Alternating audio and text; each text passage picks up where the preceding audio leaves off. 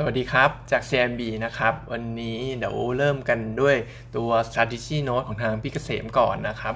ก็คือเป้า index สิ้นปีเนี่ยพี่เกษมยังให้ไว้เหมือนเดิมก็คือ 1740 นะครับเขามองว่า ปัจจุบันเองเรื่องของโควิดที่เข้ามากระทบเนี่ยเดี๋ยวตลาดก็คงจะลงนะครับ แต่ก็มองว่า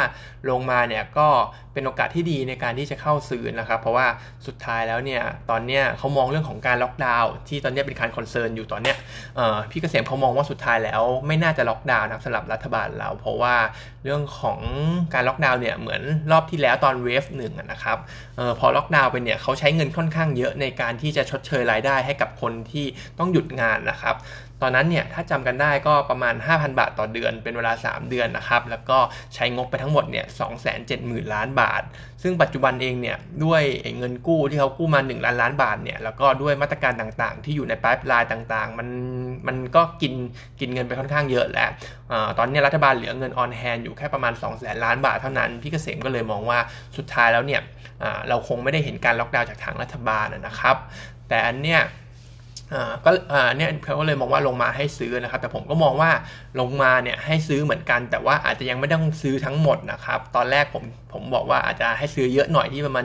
1530 แต่ตอนเนี้ยผมขอเปลี่ยนวิวอีกนิดนึง เพราะคิดว่าสถานการณ์โควิดเนี่ยมันจะรุนแรงแล้วก็สุดท้ายแล้วเนี่ยมันอาจจะทำให้เซ็ตเราเนี่ยหลุดพันห้าลงไปได้นะครับ เพราะว่าผมมองว่าโอกาสของการล็อกดาวน์เนี่ยมันยังมีความเป็นไปได้อยู่นะครับ อาจจะไม่ได้ล็อกดาวน์ ทั้งหมดแบบ wave หนึ่งแต่คิดว่าความรุนแรงเนี่ยอาจจะเป็น soft lockdown แล้วก็ความรุนแรงเนี่ยอาจจะทำให้เศรษฐกิจหยุดชะงักได้มากกว่า wave 2นะครับ เพราะถ้าไปดูตัวเลขโควิดเองเนี่ย มันก็ทะลุ 1,000 ขึ้นมาแล้ว ล่าสุดก็คือ 1,500 แล้วก็ผมคิดว่าในช่วงของหลังสงกรานต์เนี่ย ถ้าเราเห็นภาพกันเนี่ย คนก็ยังไปเที่ยวกันแทบจะปกติเลยนะครับ อาจจะมีน้อยลงบ้าง แต่ว่าหลาย ๆ ที่เนี่ย คนก็ยังต่อคิวกันเยอะ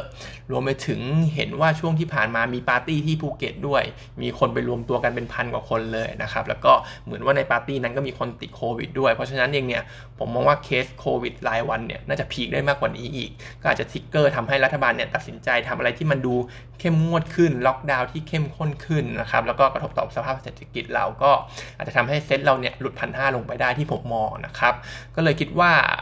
รับวันเนี้ยน่าจะลงแรงแล้วก็รับตรงเนี้ยไม้หนึ่งแล้วก็รอไปรับอีกทีที่ประมาณพันพันสี่ร้อยเจ็ดสิบพันสี่ร้อยแปดสิบอันเนี้ยผมก็มองว่ามีโอกาสที่จะเกิดขึ้นนะครับ ด้วยเรื่องของความเป็นไปได้เรื่องของล็อกดาวน์ด้วย แล้วก็เรื่องของ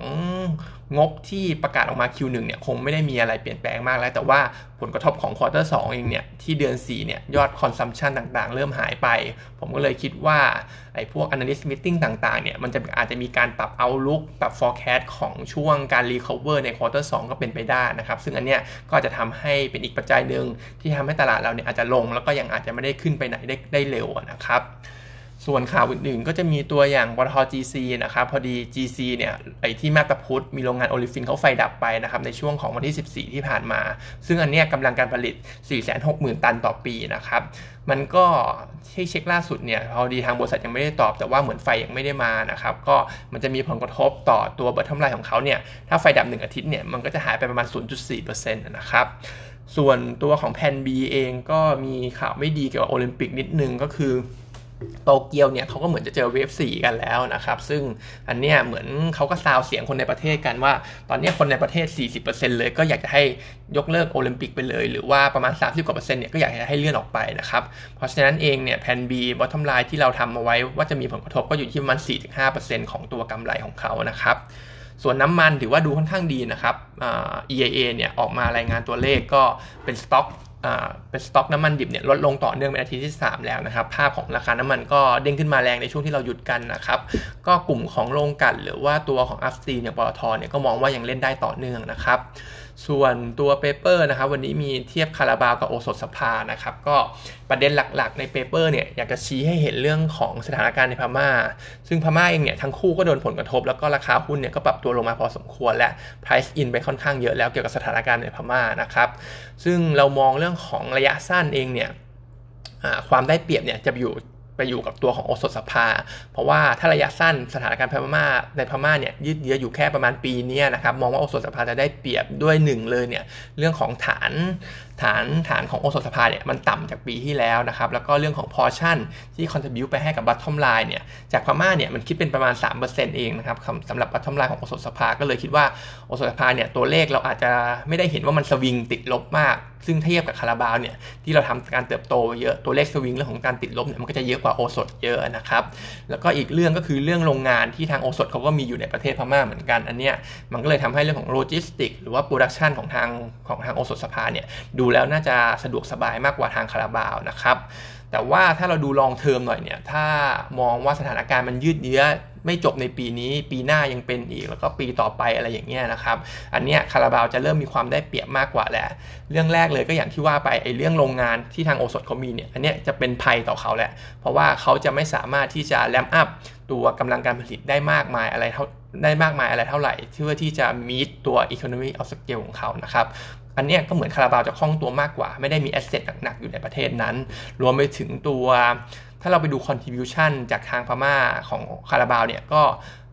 ก็ถือว่าเยอะนะครับ แต่ว่าตัวคาราบาวเองเนี่ยเขามีรายได้ส่งออกเนี่ยที่ค่อนข้าง diversify มากกว่าตัวโอสถสภา โอสถสภาเนี่ยส่งออกเนี่ยพึ่งพิงพม่าเป็นหลักเลยนะครับ แต่ว่าคาราบาวเขายังมีประเทศอย่างเช่น พวกกัมพูชาหรือว่าทางจีนด้วย ที่ปีนี้ก็คาดว่าจะดูดีขึ้นนะครับ เพราะฉะนั้นเองเนี่ยในภาพของ long term เนี่ยคาราบาวจะดูได้เปรียบกว่านะครับ แต่ผมก็มองว่าไอ้ short term ของโอสถสภาเนี่ยมันก็ดูไม่ได้จะเป็นความได้เปรียบอะไรมากมายนะครับ ดูเรื่องของชอบความคล่องตัวของคาราบาวมากกว่านะครับ เพราะว่าโอสถเนี่ยเรื่องของโรงงานเนี่ยน่าจะเป็นปัญหาเหมือนกัน ทั้ง 2 ตัวเองเนี่ยมองว่า price in เรื่องของพม่าไปพอสมควรแหละต่อจากเนี่ยหุ้นมันคงไม่ได้ลงเยอะจากเรื่องของพม่าแล้วนะครับ ถ้าจะลงเนี่ยอาจจะเป็นปัจจัยในประเทศเรื่องของโควิดเรามากกว่านะครับ valuation ของทั้ง 2 ตัวเนี่ยก็ถือว่ายังพอได้อยู่นะครับเขาก็แนะนำเป็น buy ทั้งคู่นะครับ ส่วนถ้าไปดูรายตัวอีกนิดนึงก็คือคาราบาวนะครับ ปีนี้ จริง ๆ พม่าเนี่ยเราทำบวกไว้ 35%แต่ว่าพอเจอเรื่องรัฐประหารไปเนี่ยก็เป็นติดลบ 26%นะครับ แล้วก็เรา cut revenue ในปี 2022 2023 ลงอีกประมาณ 50%ด้วย ก็ถือว่าหายไปค่อนข้างเยอะจากยอด export ของพม่านะครับ แต่ว่าอย่างไรก็ตามเนี่ยโดยรวมๆแล้วตัว revenue ปีนี้ของพม่ายังของพม่าของคาราบาวเนี่ยยังเห็น growth ได้ประมาณ 4.5%นะครับ เพราะว่าเดี๋ยวตัวของ domestic energy drink เนี่ยก็จะฟื้นตัวแล้วในปีนี้ ก็มาจากฐานที่ต่ำด้วยแล้วก็อย่างที่ว่าไปไอ export จากทางกัมพูชาเนี่ยจะดูดีขึ้น เพราะว่าปีที่แล้วเนี่ยโดนน้ำท่วมไปนะครับรวมไปถึงทางจีนด้วย ที่เขาพยายามจะ ramp up ขึ้นมานะครับแล้วก็จะมี product ใหม่ช่วงปลายปี อย่างเช่นตัวของกัญชงเข้ามาช่วยด้วย ก็เลยทำให้ตัวยอดขายของตัวคาราบาวเนี่ยได้ยังไงน่าจะยังเห็นโตได้ปีนี้นะครับ 4.5% EPS ก็โตเหมือนกันนะครับ เพราะว่าเดี๋ยวจะมี cost saving จากทางฟุตบอลอังกฤษด้วยที่จะหายไปในช่วงของ cost saving ไอ cost ตัวนี้จะหายไปในช่วงของเดือนพฤษภาคม EPS เนี่ยเราทำโต 6%ปีนี้ปีหน้า 15%นะครับอันนี้ก็ถึงแม้จะ cut ตัว EPS จากพม่าลงแล้ว แต่ว่าก็ยังเห็นการเติบโตของทางคาราบาวได้อยู่นะครับ Target Price เราให้ไว้ 140.5 บาทนะครับปรับลงมาจาก 156.5 บาท ซึ่งอันนี้มี worst case เหมือนกันนะครับ worst case scenario เนี่ยเราทำว่าถ้าตัวของพม่าเนี่ยหายไปอีกประมาณ 50%นับจากเดือนมีนาคมนะครับผมก็จะทำให้ target price ของคาราบาวเนี่ยลงไปอยู่ที่ประมาณ 124 บาท ซึ่งมันก็จะ fully price พอดีนะครับ แต่ว่าตอนนี้เรายังไม่ได้มอง worst case ขนาดนั้น base case แล้วก็คือ target price 140.5 นะครับ ก็แนะนำเป็นซื้ออยู่สำหรับตัวนี้ ส่วนตัวโอสถสภาเองเนี่ยตัวพม่าตอนแรก เราทำว่าปีนี้โอสถเขาจะ growth ได้ประมาณ 15%สำหรับพม่า แต่ตอนนี้ติดลบเหลือ 5%เอ้ยติดลบเหลือ 6%นะครับ ก็จะเห็นว่าตัวเลขเนี่ยมันจะสวิงน้อยกว่า เพราะฉะนั้น sentiment ด้านลบเนี่ยมันอาจจะน้อยกว่าตัวคาราบาว revenue เนี่ย cut เหมือนกันในปี 2022-2023 เนี่ยเหลือประมาณ cut ลงไป 7-9%นะครับสำหรับตัวโอสถ แต่ว่าอย่างไรก็ตามเซลล์เซลล์ยอดขายเนี่ยยังโกรดได้อยู่ 3.1%ปีนี้นะครับ ก็จาก domestic Energy Drink ที่มันฟื้นตัวนะครับ EPS growth 8%แล้วก็ปีหน้าเนี่ย growth 5%นะครับ target price อยู่ที่ประมาณ 38.75 ดึงลงมาจาก 44 บาทนะครับ อันนี้ก็ worst case ของทางโอสถสภาเนี่ย ด้วยความที่ contribution มันไม่ได้เยอะมากเนี่ย มันก็ worst case ของโอสถเนี่ย target price จะดึงลงมาเหลือ 37 บาท ซึ่งก็จะมี upside อยู่เหมือนกันสำหรับโอสถก็เป็นหุ้นที่ยังถือว่าถูกนะครับสำหรับโอสถสภาก็แนะนำเป็นซื้อเหมือนกันนะครับ แต่ว่าถ้าดูสตอรี่เนี่ยผมชอบตัวคาราบาวมากกว่านะครับแล้วก็เดี๋ยววันนี้จะมีมิ팅ซูมมิ팅นะครับก็เป็นประเด็นเกี่ยวกับการชงนะครับสปีกเกอร์เนี่ยเป็นคนพูดมาจากโรงพยาบาลอภัยภูเบศช่วงบ่าย2โมงนะครับก็ถ้าสนใจเนี่ยเข้าไปฟังกันได้เลยนะครับ วันนี้มีเท่านี้นะครับ